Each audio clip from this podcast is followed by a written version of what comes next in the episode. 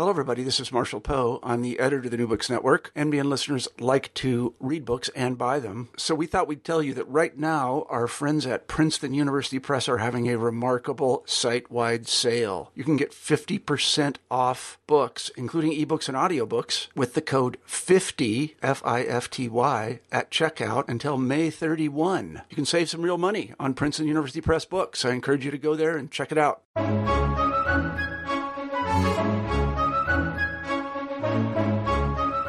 When people think of the Virgin Mary in terms of American religious history, there's a tendency to focus on opposition. For instance, Catholic devotion to Mary on the one side and Protestant critique of that devotion on the other side. However, while recognizing the real differences in Catholic and Protestant belief about Mary, In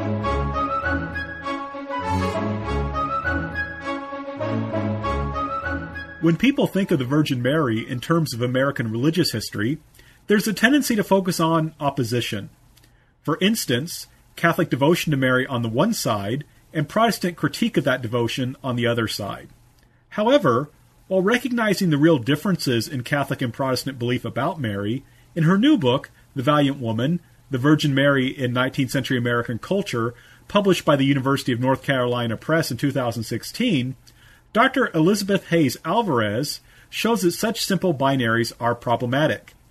Through a careful study of newspaper accounts, travel logs, literature, and art, Alvarez shows how Catholics and Protestants, while differing in what they believed about Mary and how they interacted with her, utilized her in very similar ways within popular culture. For instance, ideas of the purity of womanhood and domestic queenship resonated strongly with both audiences. This fascinating study would therefore be of interest to scholars of American religion and would be appropriate in a graduate or upper-level undergraduate class. I hope you'll enjoy the interview. Hello, everyone, and welcome back to New Books in Christian Studies. I'm Dr. Franklin Rausch of Lander University, the host of the channel. Today we'll be talking to Dr. Elizabeth Hayes Alvarez about her new book, The Valiant Woman, The Virgin Mary in 19th Century American Culture. Elizabeth, welcome to the show. Thanks so much for having me. Well, I wonder if we could begin with our kind of traditional introduction. Could you tell us a little bit about yourself? Sure. I was born in New Jersey. I went to college at Wellesley College in Massachusetts, where I studied cognitive science. Oh, wow. But while I was there, I had inadvertently created a religion minor for myself along the way. Then I worked on Wall Street for a couple years and decided I wanted to go to graduate school and I wanted to pursue that topic of religion. So I went to the University of Chicago Divinity School, where I focused on history of Christianity and American religious history. So I graduated from there in 2011 and I teach at Temple University. Oh, excellent. In Philadelphia. Oh, good deal. Do you find Philadelphia very different from New Jersey? Well, I grew up in South Jersey, so culturally not so much, but I think Philadelphia is a wonderful city. I really enjoy teaching there. Oh, excellent. I visited there several times, and I always found it a very interesting place. Especially in terms of the religious history, I always try to visit St. John Neumann's shrine. Absolutely. I have a class. We're taking multiple field trips, and that's one of the places that they very much asked me to take them. They're fascinated by, his body in the altar there. Oh yeah, he's an interesting guy. I want to find, he was on Unsolved Mysteries. No. Yeah, that old TV show. He was on it, and I saw it once on TV, and I wanted to try and find a recording. I've never been able to locate one or even figure out what episode. But he had his own little episode. Oh, funny. Well, excellent. So you've written this really interesting book, The Valiant Woman, The Virgin Mary in 19th Century American Culture. So could you tell us, how did you come to write this book? Sure. In graduate school, when I was casting around for a dissertation topic, I was thinking a lot about women and maternity. And I had encountered in various 19th century photographs and texts, images of Mary or descriptions of Mary. And these were all Protestant texts or photographs taken in Protestant contexts. So I started to think about Protestant use of the Virgin Mary and Protestant attitudes toward the Virgin Mary in the 19th century. As this developed into a dissertation and then later as it developed into the book it ultimately became, I really decided that focusing on Protestant attitudes toward the Virgin Mary in isolation was unsatisfactory. I'd always been bothered by sort of an artificial divide between American Catholic history and American Protestant history. And because this was popular cultural images and popular cultural texts, there's no real boundary in popular culture between denominational communities. So more and more I felt like the important thing was to listen to the conversation.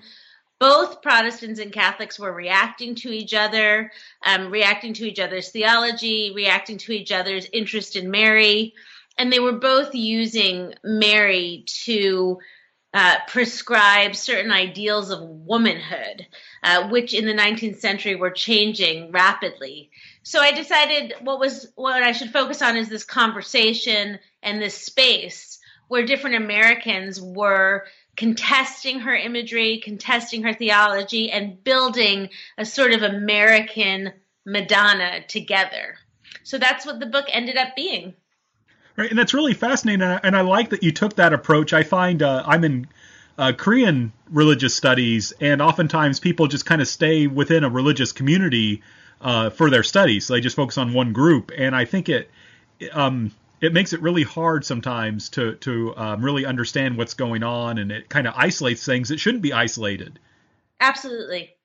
So in taking this approach, and I'm thinking of your introduction here, what is this book doing?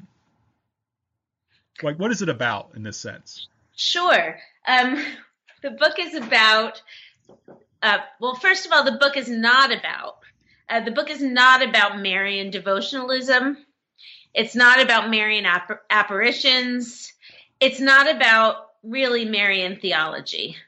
What it is about is how Mary was understood, seen, portrayed in American popular culture, by which I mean prints and reproductions, novels, museum exhibitions, advice literature, religious tracts, anti-Catholic tracts, all these sorts of ephemera, popular culture. How was Mary being portrayed in American popular culture? How was she seen in America in the 19th century?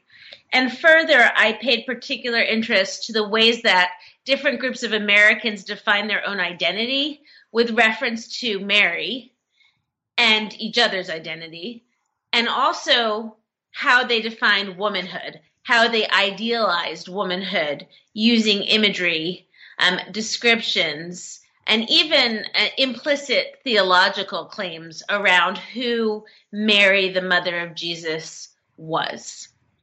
Right, and that's one thing I thought was really fascinating about this book and that I really enjoyed was that I'm used to thinking more in devotional terms. I'm used to thinking more in defined church doctrine. And so it was really refreshing to see this kind of popular culture approach. Yeah, it's also a lot of fun. Yeah.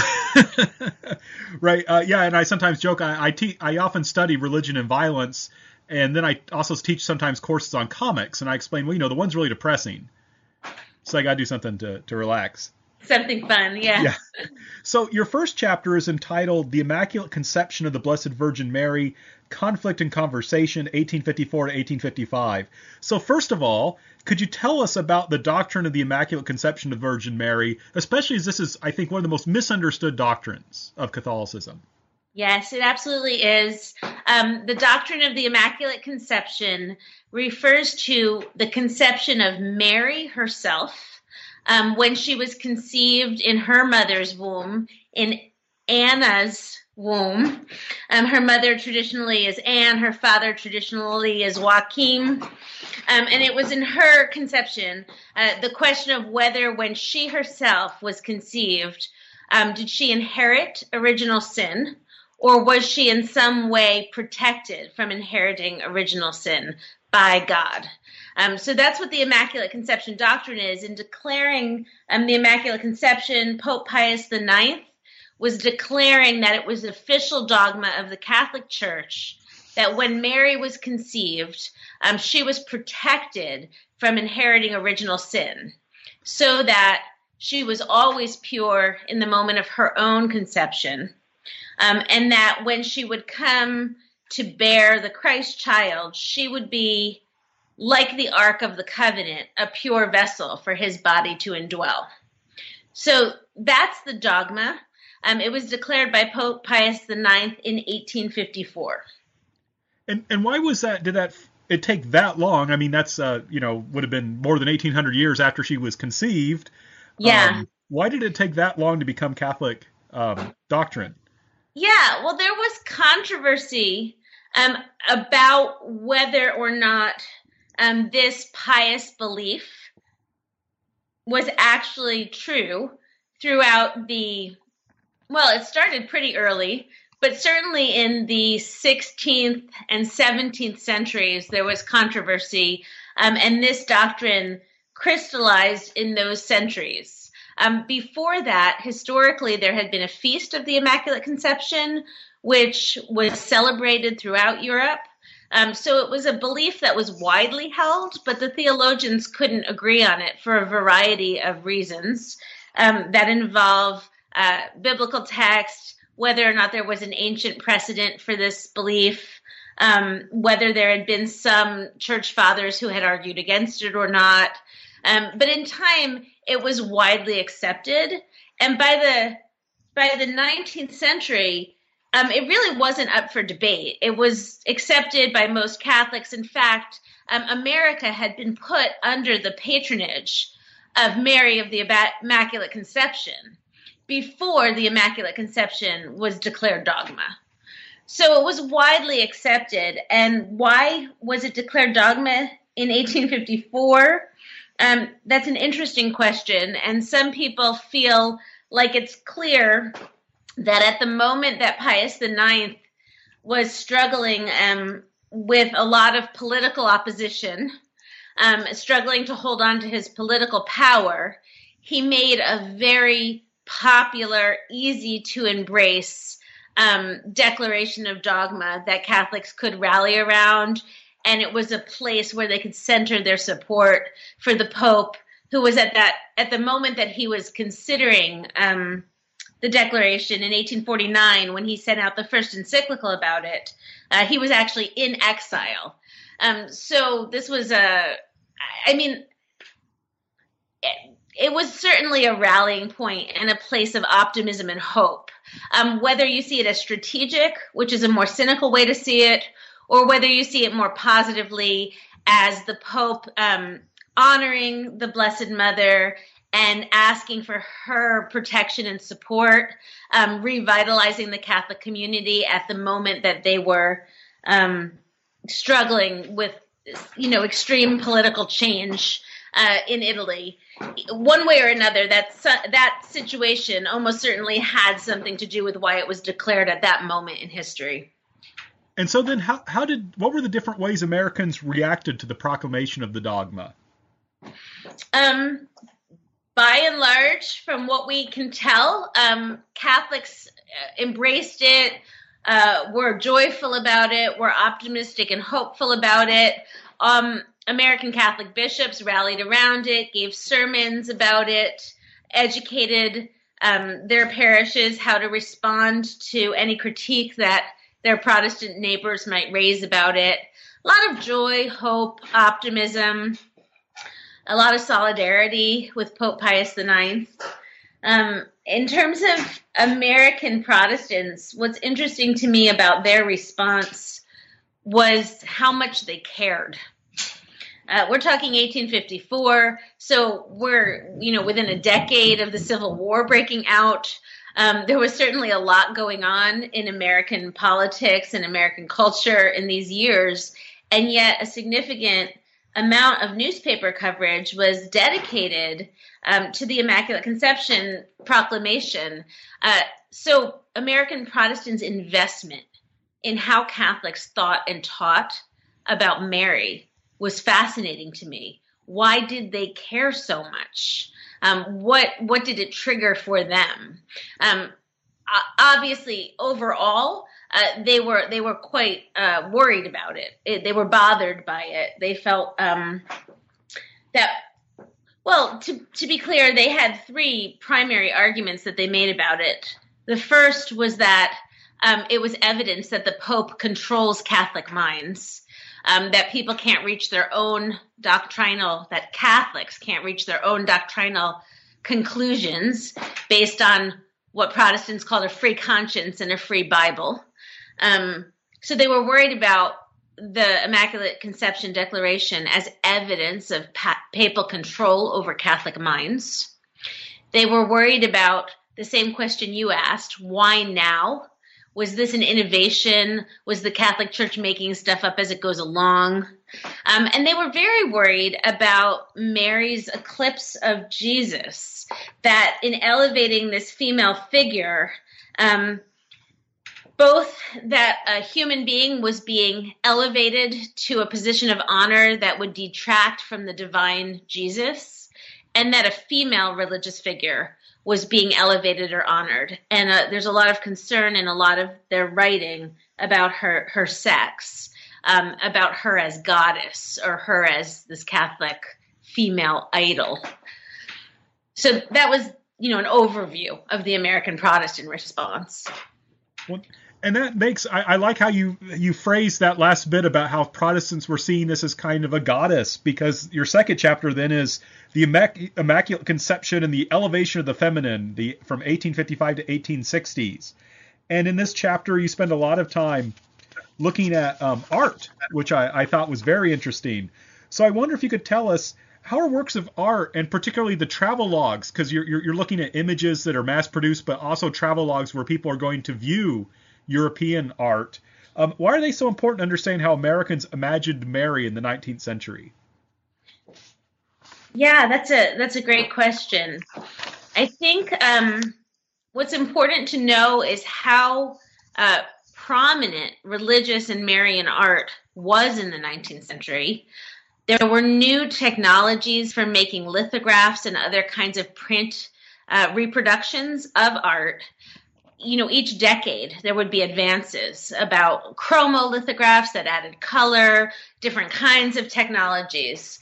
So at the start of the 19th century, you really just have etchings and engravings that are being reproduced. And over the course of the century, you get, multicolored, very accurate prints of art. And as this is going on, American culture is struggling with the value, the validity of their own culture. How should they interact with high status, upper class culture that was coming from the quote unquote old world? Would there be a new American kind of art, like landscape art, that took the place of the old masters? Or would Americans show their own class status by knowing and being familiar with the old masters, classic art, classic music, etc.? So art was functioning in America, well, Marian art in particular was functioning in America in at least two ways. One, for both Catholics and Protestants, knowing and being familiar with the great religious art of Europe was a sign of class status. So this was a shared cultural inheritance. And people who were able to afford to go overseas for the European tour were traveling to museums and churches, and they were encountering just this kind of artwork. So we have this religious art now being reproduced. Museums are starting to open in all the major cities in America, and they're hoping to acquire just this kind of art, the religious art of the old masters, Murillo's, paintings by Raphael, etc. And then at the same time, there's a lot of changes in the ways women are seen and understood. And there's a sort of sentimental desire to understand women as pure and as maternal and as sort of the angel in the house, this sort of sacred, pious figure in the home. So images art reproductions of Mary became very popular for this other set of reasons as well. These are paintings of a female figure who's preternaturally pure. She's representing holy womanhood. She's representing motherhood. So these images become popular among all kinds of Americans, but definitely among Protestants, both in the home as reproductions, but also in schools as the public school system starts to develop and spread as the kindergarten movement begins. These sorts of images of religious art and of Mary become popular in all these places. And this is among both Catholics and Protestants. Absolutely. So that again, and that's one thing I really, and for our listeners, one thing that's, this fascinates me, because I'm so used to thinking, okay, Catholics believe A, so therefore Protestants must believe B. And here you're finding these really interesting similarities based on them being in a similar American culture. Well, honestly, I would push back on the word believe. Okay. For instance, Protestants objected pretty vociferously to the theology of the Immaculate Conception. Right. But Immaculate Conception paintings by Murillo were among the most popular paintings that Protestants produced, displayed, praised, and enjoyed. But they didn't believe in the Immaculate Conception. So how did they deal with that kind of tension? Yeah, that's a really interesting question, and it's a question that I examine in Chapter 2. One of the ways that they resolved that tension was by context. A painting in an art museum signified class status. A reproduction in a home or in a kindergarten signified sentimentalized femininity. A painting in any kind of Catholic context, especially a Catholic church, was idolatry. So part of it was just how art was being contextualized. But what I examine is how many roles Mary is playing. One of the roles Mary is playing is as an indicator of Catholicism, which is how many Americans see Marian imagery today. But that really didn't become solidified in the primary role of Marian imagery until the end of the 19th century. It was much more likely in the middle of the 19th century to see Mary as an indication of just Christianity in general, elevated femininity, holy femininity, pious womanhood. All of these uses and functions for her imagery were really common. So not only do you see pictures of her everywhere, but Protestants write poetry about her. Famous examples are Nathaniel Hawthorne and Harriet Beecher Stowe, who both used Marian imagery throughout their novels, but also owned reproductions of paintings of Mary and hung them prominently in their homes.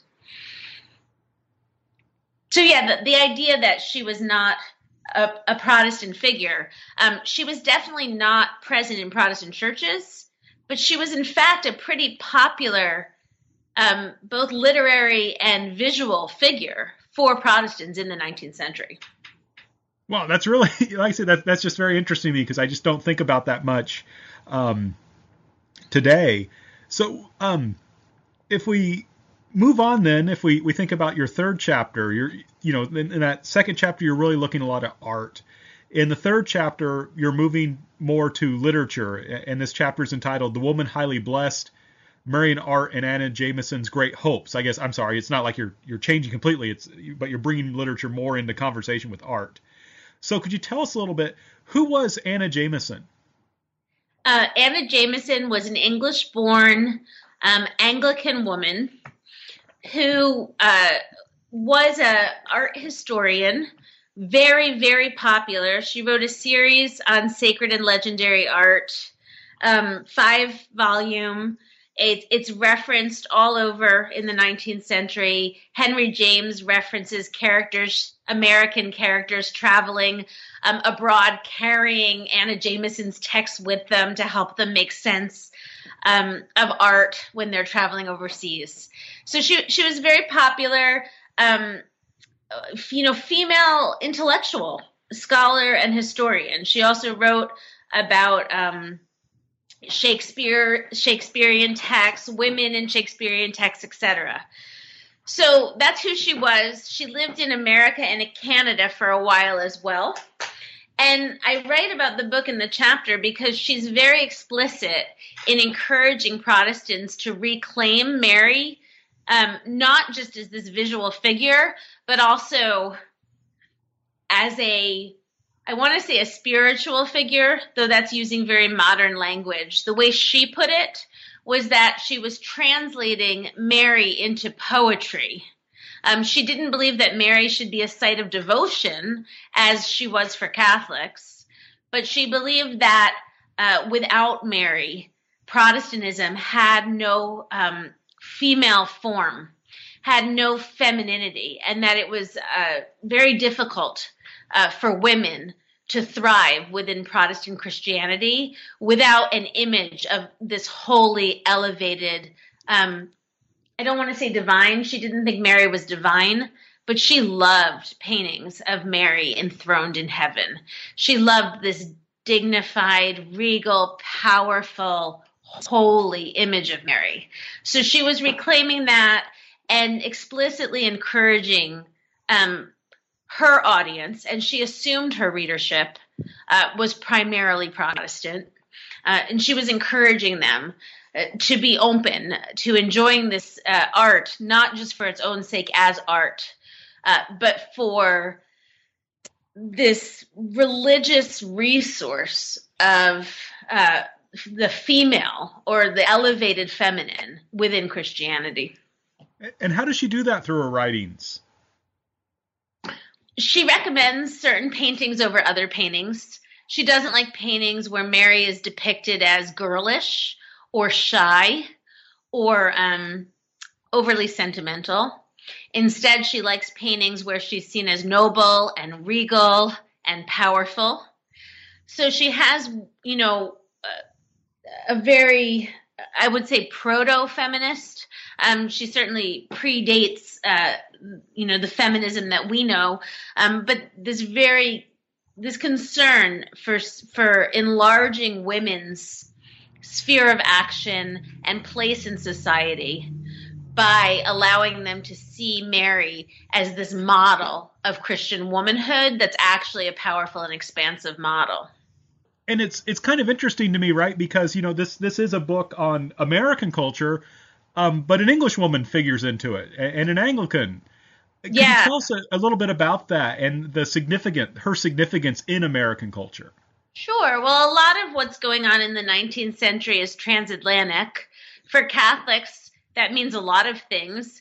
It means an interest in things that are being published in Rome and in France and in all sorts of countries where people are emigrating from. For Protestants, there's a transatlantic connection with England, where many, many texts that people are reading and buying and consuming are being written in England. So you really can't look at American culture and just sort of cut it off at American borders. I brought up Henry James. That novel was called The American, and one of the ways he indicated that the hero of the book was an American was that he was carrying around Jameson's books. So there's not really like a place where culture sort of begins and ends at national borders. Excellent. And I was just, for our listeners too, one strong point of Elizabeth's book in this chapter particularly is there's lots of images. There's lots of paintings. And I was checking through and they're all of Mary is a very powerful figure. Yeah, certainly the ones that Jameson recommended all were. And I think a lot of people, when they hear about my book, they say, well, sure, there were probably Madonna and child images in the 19th century because of the cult of domesticity and this emphasis on motherhood. And that's exactly right. There were many Madonna and child images. In particular, the seated Madonna by Raphael was a really prevalent image in the 19th century, but that wasn't the majority. There were many images and reproductions of Mary alone, or in the Sistine Madonna, which was the most popular image and was widely believed to be the best painting ever painted by 19th century Americans. In the Sistine Madonna, you see Mary holding the baby Jesus, but it's not like a Madonna and child image that's showing this nurturing motherhood. It's clearly an image where Mary is floating on clouds and looking out at eternity, a very strong image of her, and Jesus is sort of in her arms, but she's not interacting with him or looking at him. Right. Yeah, exactly. And I'm looking at on your book, page 112, there's Hans Holbein the Younger, one of his paintings, and Jameson, you have a quote from her saying that in purity, dignity, humility, and intellectual grace, this exquisite Madonna has never been surpassed, not even by Raphael. The face once seen haunts the memory.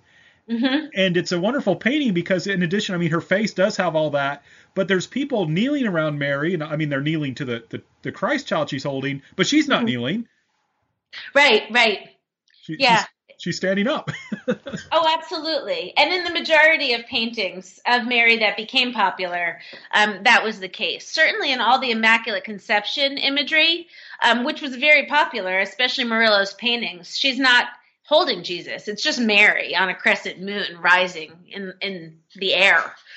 So there's a lot of that. And that's all very popular because there was this interest in idealizing womanhood a certain way, pious womanhood. And she was a very multivalent figure. You could read a lot into her imagery, and by emphasizing different aspects of her story and her theology, you could convey a lot of different meanings about womanhood and Christian womanhood. And if you pause and think about it for a minute, we assume that, today that there isn't a lot of Protestant interest in the Virgin Mary. But it's strange when you think about it that there wouldn't be. Right. Because she's Jesus's mother and one of the few really prominent women in the Bible, in the New Testament of the Bible. So the fact that there's not, that omission is in response to this 19th century story about Catholic immigration, Catholic devotionalism. It's sort of the working out of the interaction between these two communities that she became so ignored in American Protestant Christianity. Right. So moving on in your fourth chapter, Revitalizing Church and Culture, the Marian Heroines of Anna Dorsey and Alexander Stuart Walsh, 1880s to 1890s. Could you tell us a little bit about who these two authors were? Sure. Anna Dorsey is a convert to Catholicism. She's an American, and she becomes a very prolific novelist. I think she writes over 40 books, maybe more. She receives medals of honor. She's recognized by the Pope. She writes for the Boston Pilot, and she's a fairly well-known writer. And what she writes is sort of Catholic domestic fiction. She's writing stories about, Irish Catholic families that, are moral and good and have good examples for their non-Catholic neighbors, etc. So that's who she is. Alexander Stuart Walsh was a Baptist minister. He pastored two churches in Brooklyn, and then he pastored 33rd Street Baptist Church in Manhattan. So he was pretty well known in New York. He ran for state senate unsuccessfully, but, he was a well-known, well-connected person. And he wrote a novel called Mary, Queen of the House of David and Mother of the Lord, I believe is Mother of Our Lord, perhaps. But he wrote basically a Marian-themed novel, and it was the only novel he ever wrote. And both, I compare a book by Dorsey called Adrift, which she wrote in 1887, to Alexander Stuart Walsh's book, which he also wrote in 1887. So they came out the same year. So I put those two books, one by a Baptist and one by a Catholic convert, in conversation in that chapter. Right, and it's interesting because, you pick people about as different as can be in many respects. And what was so fascinating, what I think proves much of your point, that there is these shared images of the Virgin Mary in American culture at this time is how they're similar. Yeah, they have places that have almost identical scenes, which at first made me wonder if possibly they had read each other's manuscripts, but they didn't know each other. They weren't living in the same place, and they both came out at the same time. I don't think there's any way they could have, in fact. And in fact, there's no evidence that Alexander Stuart Walsh was reading Catholic domestic fiction at all. So I just imagine that these themes were in the air. The similarities, they both had a vulnerable female heroine, even though Walsh's book is called Mary, Queen of the House of David. It wasn't actually a biography of the Virgin Mary. It was the story of a young Jewish girl during the Crusades who becomes a Christian. So he's telling a sort of medieval romance. Like Ivanhoe, or like Ben Hur, that kind of a medieval sort of epic, sweeping, romanticized historic novel. And in both of their books, Dorsey's book is much more like typical Catholic domestic fiction. But in both of their books, there's a young heroine who's vulnerable, who basically needs to be reconciled with Christianity, but can't come to God through Jesus. Both of these girls are only able to have a conversion experience and become Christian through learning the history and the life of Mary and praying basically in front of statues of Mary to Mary to help them through their conversions. Those are not the only things they have in common. They actually have a lot in common despite very different settings. But that overarching storyline and scenes they have in common. And two things are interesting to me about this. The first thing that I really focus on is that for both of these authors, they're not just talking about what role Mary plays in Christian conversion. They're talking about what a woman's life should be. Both of these women have marriage proposals they're uncomfortable with. They want to have a larger life than just being a wife and mother. They feel called by God to serve. So they reject marriage proposals so that they can serve God. Both of these women want to do things like speak publicly and minister to people. And in talking about Mary and in portraying these Marian heroines, because both are very much identified with Mary. Both are described as sort of wearing light blue dresses and looking beautiful, surrounded by roses, etc. Both authors are working out something about the woman question, about the role of women in society, which was an ongoing conversation that was happening in American culture in 1887. Particularly, they're both worried about marriage and marriage reform and questions around that. But they're using this Marian imagery to tell this story and to write about it. And so that's really fascinating to me. But what's really fascinating to me is that I immediately read the reviews of this Baptist minister's book about Mary, thinking, well, what did his peers say?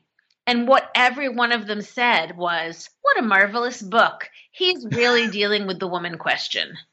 And that was just fascinating to me that no one read this as theologically problematic at all. I read just dozens and dozens and dozens of reviews, and all of them were just like, he offers a great kind of compromise position on the woman question, and everyone should read his marvelous book.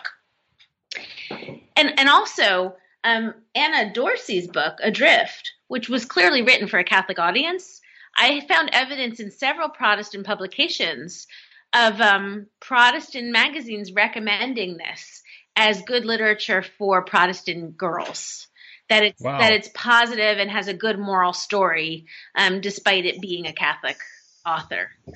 So I just found the reception of both texts to be fascinating.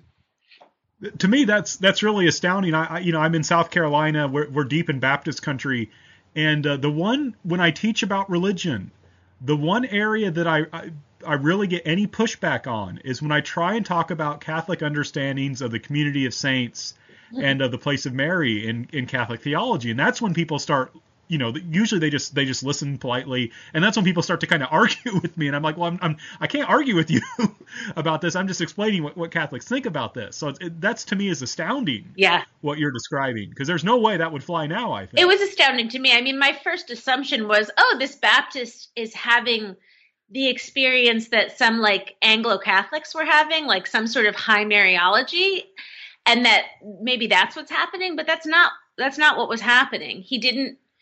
He stayed Baptist his whole life. He was completely, you know, Orthodox Baptist, if you can apply that term to Baptists. He was not doing something theologically unusual for himself. What he was doing was trying to write about women and women in society. And he was using the mother of Jesus and the role she could play within Christianity as an obvious place to think and talk about that. And like I said earlier, why isn't it an obvious place to think and talk about that within a Christian community? I wonder if it was more possible for the modernist fundamentalist split to do that. Yeah. Yeah, I write about that in the epilogue, that I think that's one reason that Protestants stopped talking about Mary and stopped trying to find a use for her. Because I argue, or I at least posit very quickly, that in the fundamentals, she had such a specific and narrow role. Right. That she wasn't open to sort of metaphorical constructions and, you know, sentimental thinking anymore.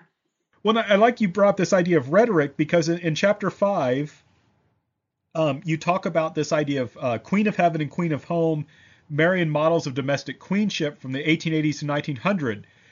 So could you tell us a little bit about the rhetoric of queenship and about the Catholic understanding of Mary as the Queen of Heaven? Sure.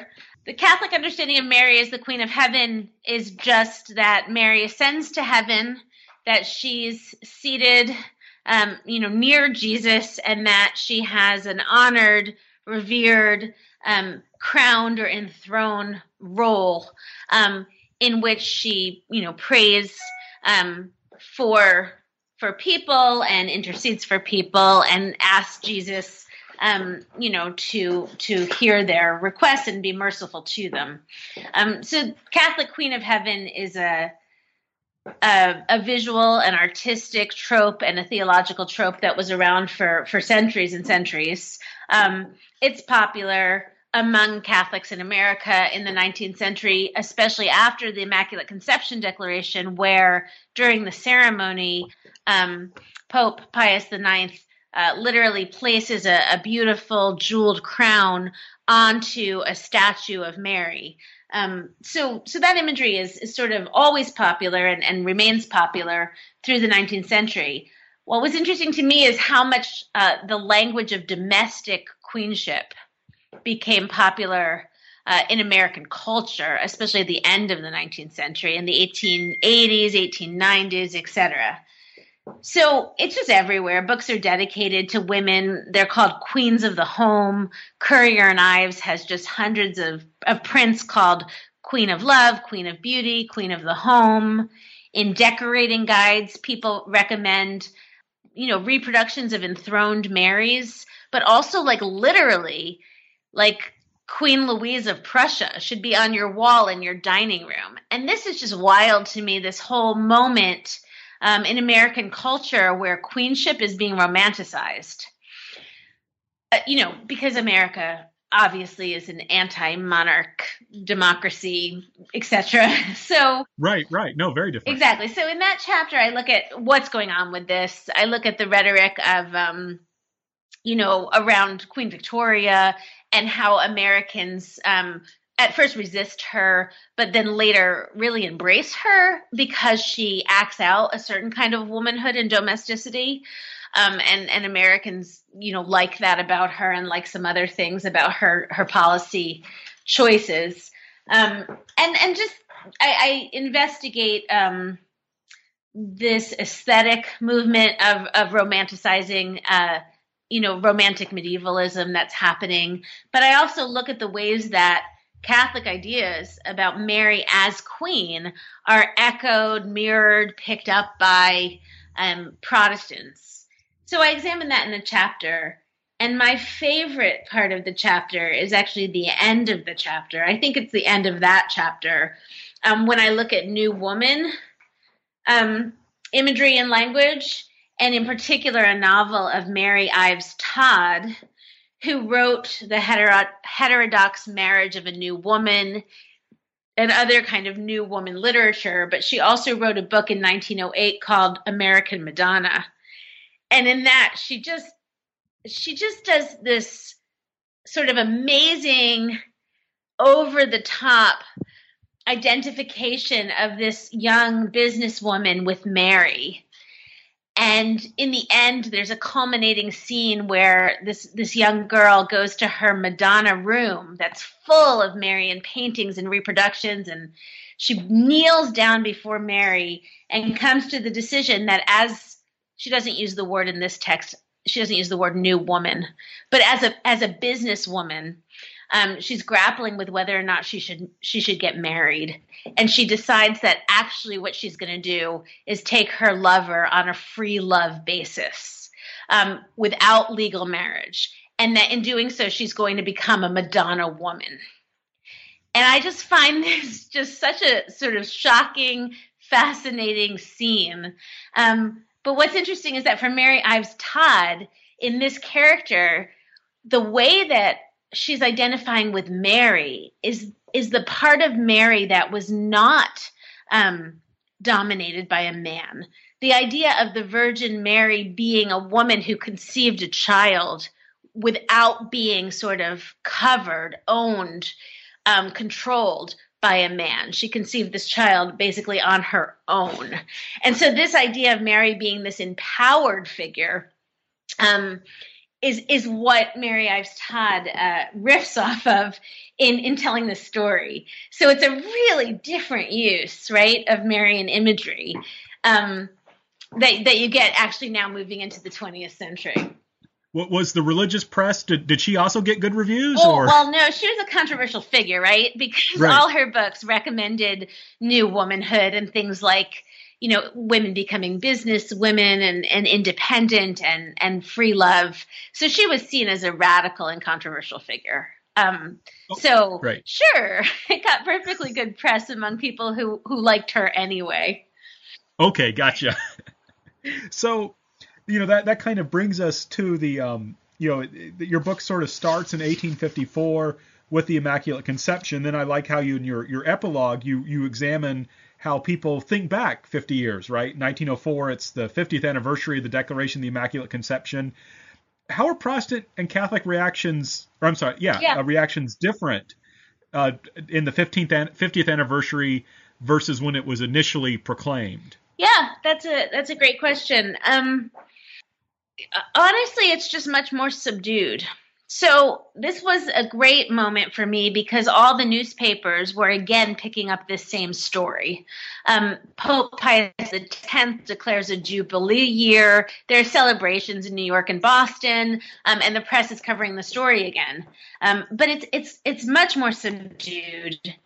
Catholics had predicted kind of triumphalist stories that after the Immaculate Conception Declaration, that the Pope's power would be renewed and, you know, rebellion and secularism would be suppressed. And that is not historically what happened. So there's a quality of sort of conceding a little bit of defeat in some of the Catholic press. That's probably overstating it. But they express worry and defensiveness and, like, even though it's been 50 years, our patron Mary is still going to help us kind of, you know, culturally, you know, win. So there's a defensiveness and a subdued kind of, well, it's not playing out how we expected, but it's still going to play out in the Catholic response. In the Protestant response, it's just much more normal or typical, what we would expect to see today. They are much more focused on the celebrations being expensive, especially those in Rome. Like, why are they spending all this money? And there's a lot of condemnation about the lavishness of the celebrations, but there's very little interest in arguing about Mary herself or what her role should be, which to me indicated that to some degree she's already been conceded now to the Catholics. She's more of a curiosity now, instead of this pitched battle for who gets to define her and use her, and this investment about what's said about her theologically. There's sort of a kind of like, okay, Catholics are doing some sort of weird Catholic Mary thing, which I think is more what readers today would expect the Protestant reaction to be. Right. Okay. So what led then to this decline? How does she go from someone who, like you said, you know, people are kind of contesting for the right to define to people just saying, well, she belongs to the Catholics. What happened? So this is an epilogue, which means that instead of making detailed arguments with a lot of evidence, I'm being kind of speculative. So I have hunches about what happened and what led to the decline at this point. The decline really happens in the first decade or two of the 20th century, where all of a sudden most Protestants do stop talking about her. And I speculate several things. One we alluded to earlier, which was the fundamentalist modernist split and the very specific role that fundamentalists had for Mary in the original fundamentals. They affirm, of course, the virgin birth of Jesus. But that's sort of the only role allotted to her in the fundamentals. I think another part of it was that the Pope had a lot less political power. And so Americans were just much less worried in the 20th century about him controlling the Catholic vote. They still were worried about it. I mean, it definitely came up, right through Kennedy's election, but they were much less worried about it. Also, Catholics established a really large and flourishing community in America. So Catholics have been in America since before the beginning. But in the 19th century, it went from hundreds of thousands of Catholics to like 14 million Catholics in America. It was massive growth of the Catholic community, and Catholic devotionalism, including and maybe especially Catholic Marian devotionalism, was a unifying element for Catholics who were coming from all different countries and who were coming to America speaking different languages. And eventually, Catholic devotionalism made Mary so prominent and so identified with the Catholic community that I think she was just less available as this multivalent symbol. She just started to indicate Catholic identity, which made her less available for Protestants for other uses. And also, I think in the early years in the 19th century women's movement, there was a need and a desire to cloak arguments for women's suffrage and for marriage reform in a religious idiom, in a non-threatening Christian idiom. And by the 20th century, because of successes won, a lot of that was left behind, and activists stopped using sort of as much religious imagery to make their arguments and just made them more directly. If she declined, then what do you think will be her future? Do you think you see that things will just kind of stay the way they are? Do you see a resurgence? Oh, I don't know. You're a historian. Do you predict the future? Right, exactly. I know. Right. It's hard to be asked to that. I mean, I think there will be. I think there will be, because I think that I think there's still a lot of interest in feminine divine imagery. And certainly there's renewed interest among American women in, for instance, Hindu goddesses. A lot of women who have yoga practices are expanding their thinking. They're reading things like Awakening Shakti, which kind of tells the stories of Hindu goddesses in idioms that American women can relate to and understand. So my feeling is this interest in, the feminine divine, if I can say that, I think it's there for people who are on, I don't know how to put it. I was going to say on the margins of Orthodox Christianity, but that's not quite what I want to say, because I don't think of one set place as being central and another place being marginal. But there's certainly a lot of people who are still thinking with Christian terminology and within a Christian context who are also having this longing for a more female way to understand holiness, transcendence, or the divine. So there's been a couple recent books in the last decade or so about Mary and reclaiming Mary, but I'm thinking there probably will be more. We'll have to wait and see. Well, a decade ago or so, wasn't there that movie? What was it called? The Nativity Story? Yeah, yeah. Did you? I didn't see it. I have. I have to almost check because I'm having trouble off the top of my head. But yes, that's what it was. Beverly D'Onofrio, who wrote Riding in Cars with Boys. She's a novelist. She also wrote Looking for Mary, or The Blessed Mother of Me and Me, which was her own conversion memoir of finding her way back to her Christian faith. She's a Catholic through Mary. And right. Then Patricia Hampel wrote Virgin Time, In Search of the Contemplative Life, which was an account of her pilgrimage to Lourdes and her kind of coming to terms with Christianity through Mary. There's more of them. There's several that are on the border, and even Sue Monk Kidd, who does a lot with the divine feminine, she reflects on having been fairly worried about Mary as being a repressive symbol for women, and how now she sees Mary as a much more expansive and positive place for women to relate to the divine. So she's rethinking how she talks about Mary as well. Right. Right. It'd be interesting if you ever got the chance to watch the Nativity Story, because it's really focused on Mary. I'll check it out. And I just remember my wife, who's from the Philippines and is very devout Catholic, did not like it. No. So there it seems like the popular culture is separating perhaps again, because it was a very Protestant understanding and my wife did not like it. Interesting. I'll have to check it out. So. Yeah. So, and I apologize. This should have been one of the very first questions I asked. Why The Valiant Woman? Why is that your title? Oh, that's a good question. So The Valiant Woman is a way that various writers, both Catholic and Protestant, referred to Mary during the 19th century. In my epilogue at the front of the book, I have a quote or two by two different Catholic writers who talk about her as the Valiant Woman. So it's one of the ways she was referred to, and I liked it because I'm writing about how Mary is figuring, representing sort of idealized Christian womanhood.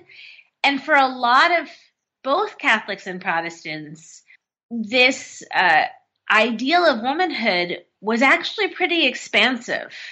And I liked valiant. I like that word kept coming up because I think a lot of women who did think about, write about, and embrace Marian imagery were emphasizing that aspect of her, sort of her strength and her bravery. So that's why The Valiant Woman. Oh, excellent. Well, we've taken a lot of your time, and I thank you for that. But I do want to take a little bit more time to ask you one question, one more question. So what are you working on now? So currently I'm working on two projects.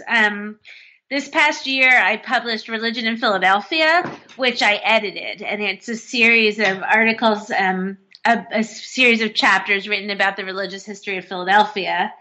And now I have sort of two projects underway, and I don't know which is going to become a book first. I've been working for years on a project that really is an outgrowth of The Valiant Woman, looking at gendered rhetoric in anti-Catholic propaganda. So the places where Catholics are derided as womanly or womanish, and that's contrasted to Protestantism as being a male, rational, sort of non-messy thing.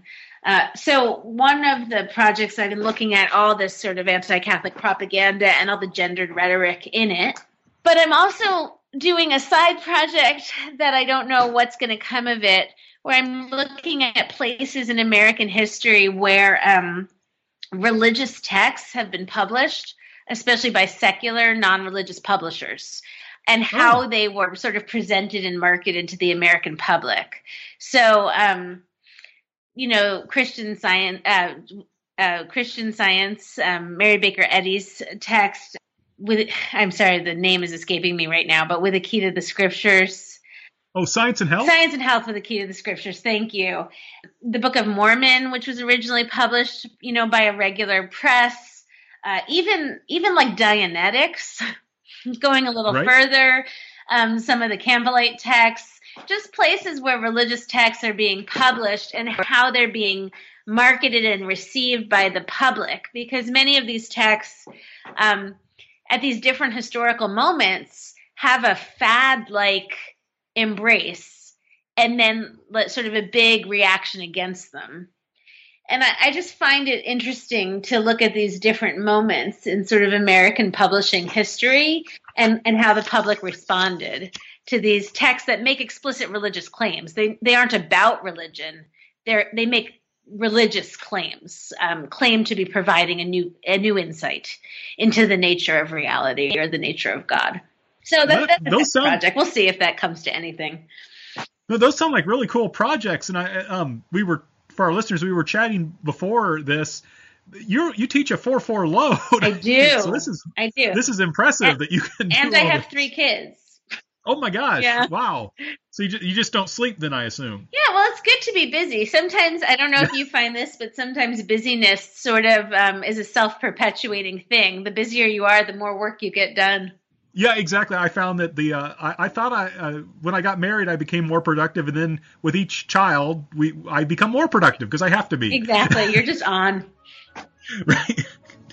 Well, thank you so much, Elizabeth, for taking time out of your busy schedule to talk to us. Thank you for having me. This has been the Christian Studies channel of the New Books Network.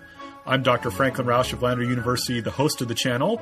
I want to thank you for listening to this interview, and I hope you'll come back and listen to another one soon.